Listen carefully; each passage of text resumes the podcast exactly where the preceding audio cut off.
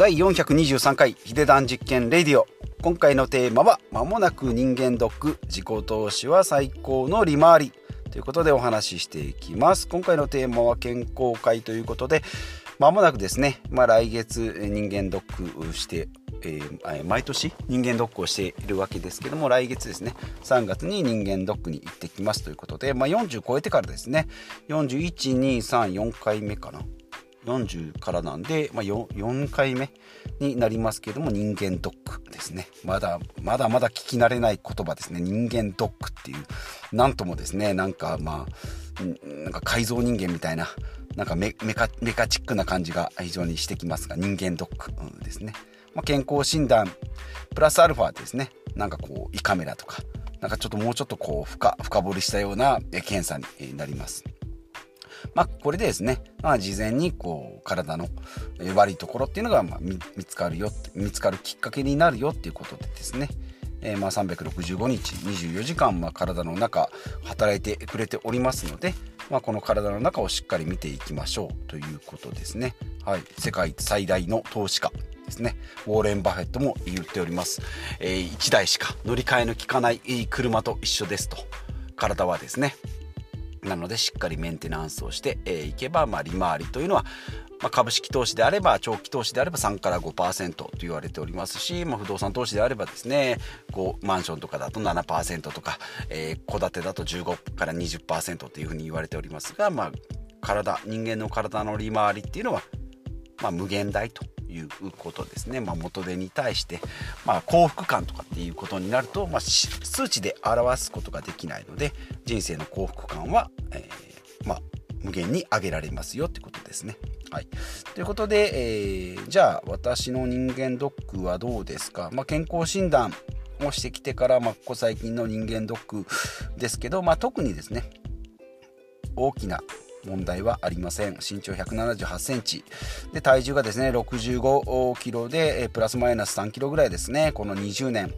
ま20歳超えてからですね大体この体重で、えー、推移してきております。でこの1年はですね体重パワーアップ計画ということで、まあ、やっております目標3キロですけれども、まあ、1キロ2キロぐらいを行ったり来てる行ったり来たりしてるので60 5が標準なんですけど66から77は超えないぐらいですね。1から1.5キロぐらいまあプラスしております。で、え、視力ですけどももともとはですね1.5から2ぐらいまでもうどこまでも見えるんじゃないのっていうぐらい小学校中学校ぐらいを経てですね、え、来たんですけどもで高校大学とですねメガネがおしゃれだなという時代がえやってきましてえー、伊達メガネをかけてたような時代もあったんですがそこからですね、え、実際に本当に目が悪くなってメガネを、まあ、嬉しげに買って使っていくうちにですねやっぱりメガネもどんどん動画合わなくなってきてっていうことで、え、5年3年ぐらい前かな、え、にコンタクトを初デビューコンタクト初デビューということで、え、やってえー、ておりますがその時に買ったコンタクトまとめて買った方が安いんで60セットかな、え、買ったんですけれども60セット買ってまだ残ってるっていうどれだけ少ねえんだって思うんですよ、まあ、1ヶ月に1回ぐらい使うかなというぐらい。でバレーボールをしてた時は眼鏡が邪魔だったので、えー、コンタクトにしておりました。なんか得点とかが見えなかったのでね、えー、コンタクトをしておりましたがえーと今はえー、バレーボールしておりませんし水泳の時もコンタクトは相性が悪いのでしておりません。でメガネはですね逆にコロナになってマスクをするとマスクとメガネでメガネが曇るっていうのがですね、まあ、どんなメガネをしたりどんなマスクを折り返したりしてもメガネが曇るので、まあ、今はつけておりません。裸眼でやっておりますが、まあ、コンタクトの方がですねマスクと、相性がいいと。なんかこう干渉つるとですねあのマスクの紐がこう絡まってですねよくあると思うなんかもう眼鏡がガシャーンってこうずれるようなですね感じになる、まあ、あれがいやーってなるんですけども、まあ、あれがならないのでコンタクトはいいですよと、まあ、その代わりですねコンタクトにすると、まあ、スマホとかですねパソコンがこう見にくい、まあ、老眼の、えー、が出てくるということで、まあ、どっちもど致しかゆしということで、まあ、どちらもですね、えー、いい面悪い面メガネだと持ち運び、えー、しないといけないしコンタクトだと、まあ、そういうスマホとかパソコンにはちょっと適してないとかっていう風になるのでじゃあレーシックってどうなのって、まあ、調べたんですよね、まあ、30万とか50万とかで、えー、経費経費じゃねえわ、え、手術費。はい、かかるんですけども、まあ、それで、えー、まあ、目が良くなったよという人もいるし、まあ、老眼が出てきたよっていう人もいるし、何年かで戻ってきたっていう人もいるし、もうずっと30年、40年いいですよという人もいるし、なので、まあ、えー、人によるのかなというふうに思いますので、まあ、作戦、えーと、手段の一つとしては取っておきたいなと思うんですここ何年かでやる予定は今のところないかなというふうに思います。で、メガネはですね、家に1つ、車に1つ、カバンに1つということで3つですね、買っております。で、今までですね、一番最初はメガネ市場で買って、で、次にですね、えー、ジーンズ、メガネでですね、買いまして、3つ目が、えーと、ゾフですね。で、買って、まあ、まあ、どれも、どれもどれでいいのかな。まあ、その時代にあった、えーと、レクラシックタイプのちょっとこうレトロなやつにしたりですね、えー、レンズの縁がないレンズの縁、えーと、メガネの縁がないタイプを買ったりですね、えー、しておりまして、まあ、メガネがない縁のタイプはですね、えー、非常に軽くていいんです。クラシックタイプはおしゃれなんですけど重たいっていう感じですね。はい、で、えーと、動画どんどん合わなくなってくるのでレンズはメガネの2-1でですねレンズを変えると 1, 1セット2000円ぐらいで変えられるのでこれは非常にいいなと思ってですね。メガネの通話でレンズ交換ですね。2000円、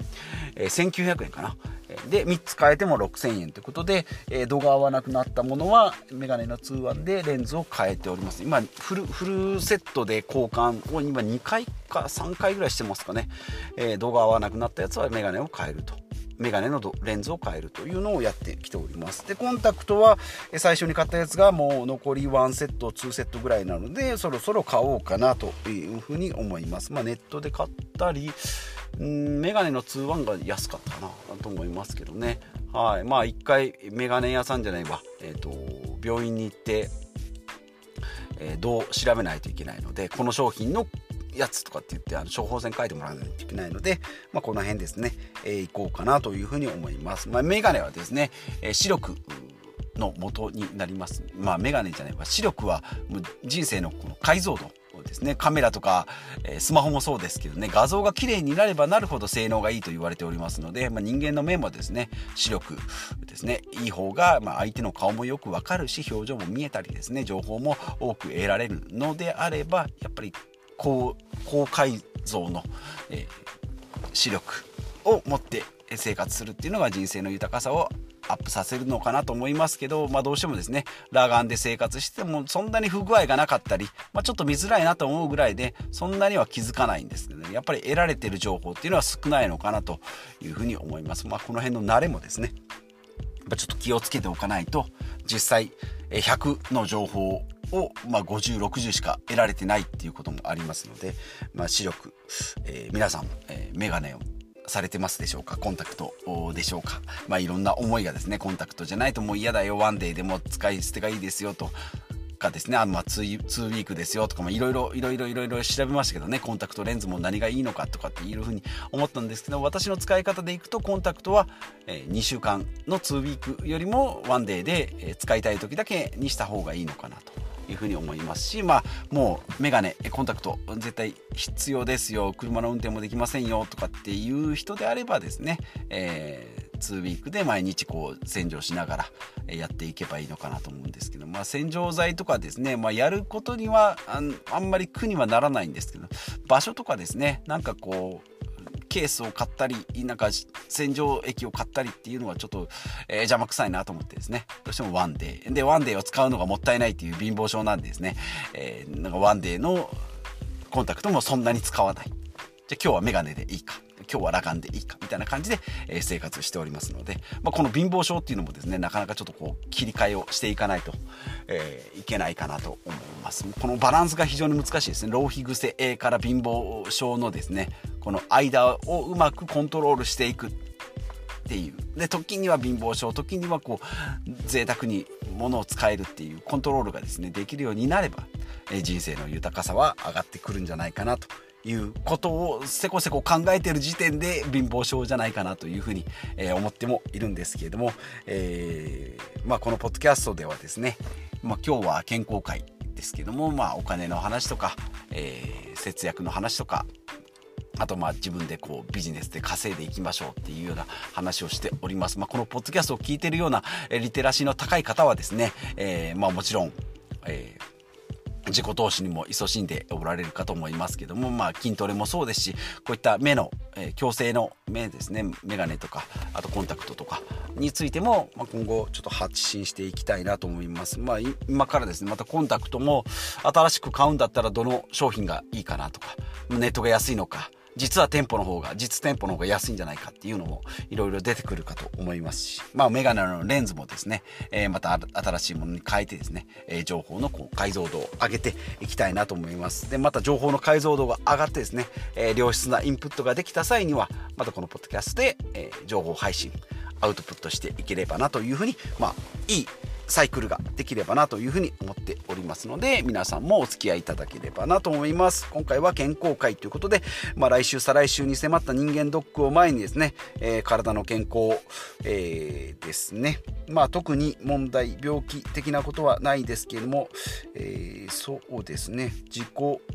自己投資じゃねえわ、えーと、体で気をつけていることは、まあ、睡眠時間を7時間8時間睡眠たっぷりとるというところと今継続しておりますいいか悪いか分かんないですけども16時間断食ってことで朝飯を抜いておりますで、えー、朝の筋トレで、それから週末にジョギングとか散歩とかですね。で、水泳がちょっと今コロナで行けておりません。あとは自炊をまあまあやっておりますので、昼のランチは自分で作っております。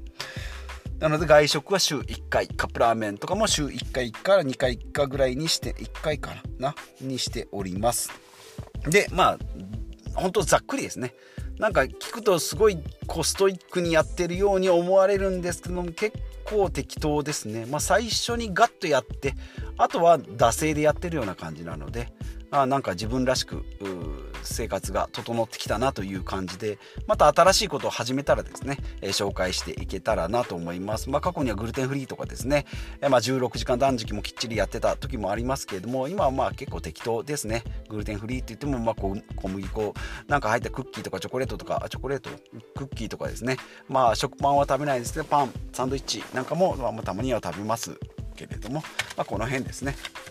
まあ、健康は何が健康かっていうのが、えー、人それぞれ違いますし人間の幸福度っていうのも、えー、非常にねなんかカップラーメンとかそういうジャンクフードって体に悪いよって言われるんですけども実はえー、人男の人の寿命が少ないのは人とのつながりが少ないからっていうふうに言われておりますね。仕事を辞めて定年になって7080になって女性の方はですねなんか友達とワーキャーワーキャー言ってるんですけど男性の人っていうのは結構孤独な人が多いですのでその孤独がですね、えー、健康には一番害だっていうことでお酒とかタバコとかよりも、えー、孤独になるっていうのが一番の害っていうのを考えると、え、少々ですね暴飲暴食暴飲暴食はちょっと厳しいかもしれないんですけどジャンクフードを食おうが、えー何を食べるかよりもどんな感じで食べるかですねどんな感じで生きていくかっていう方が健康には重要だったりするので人生の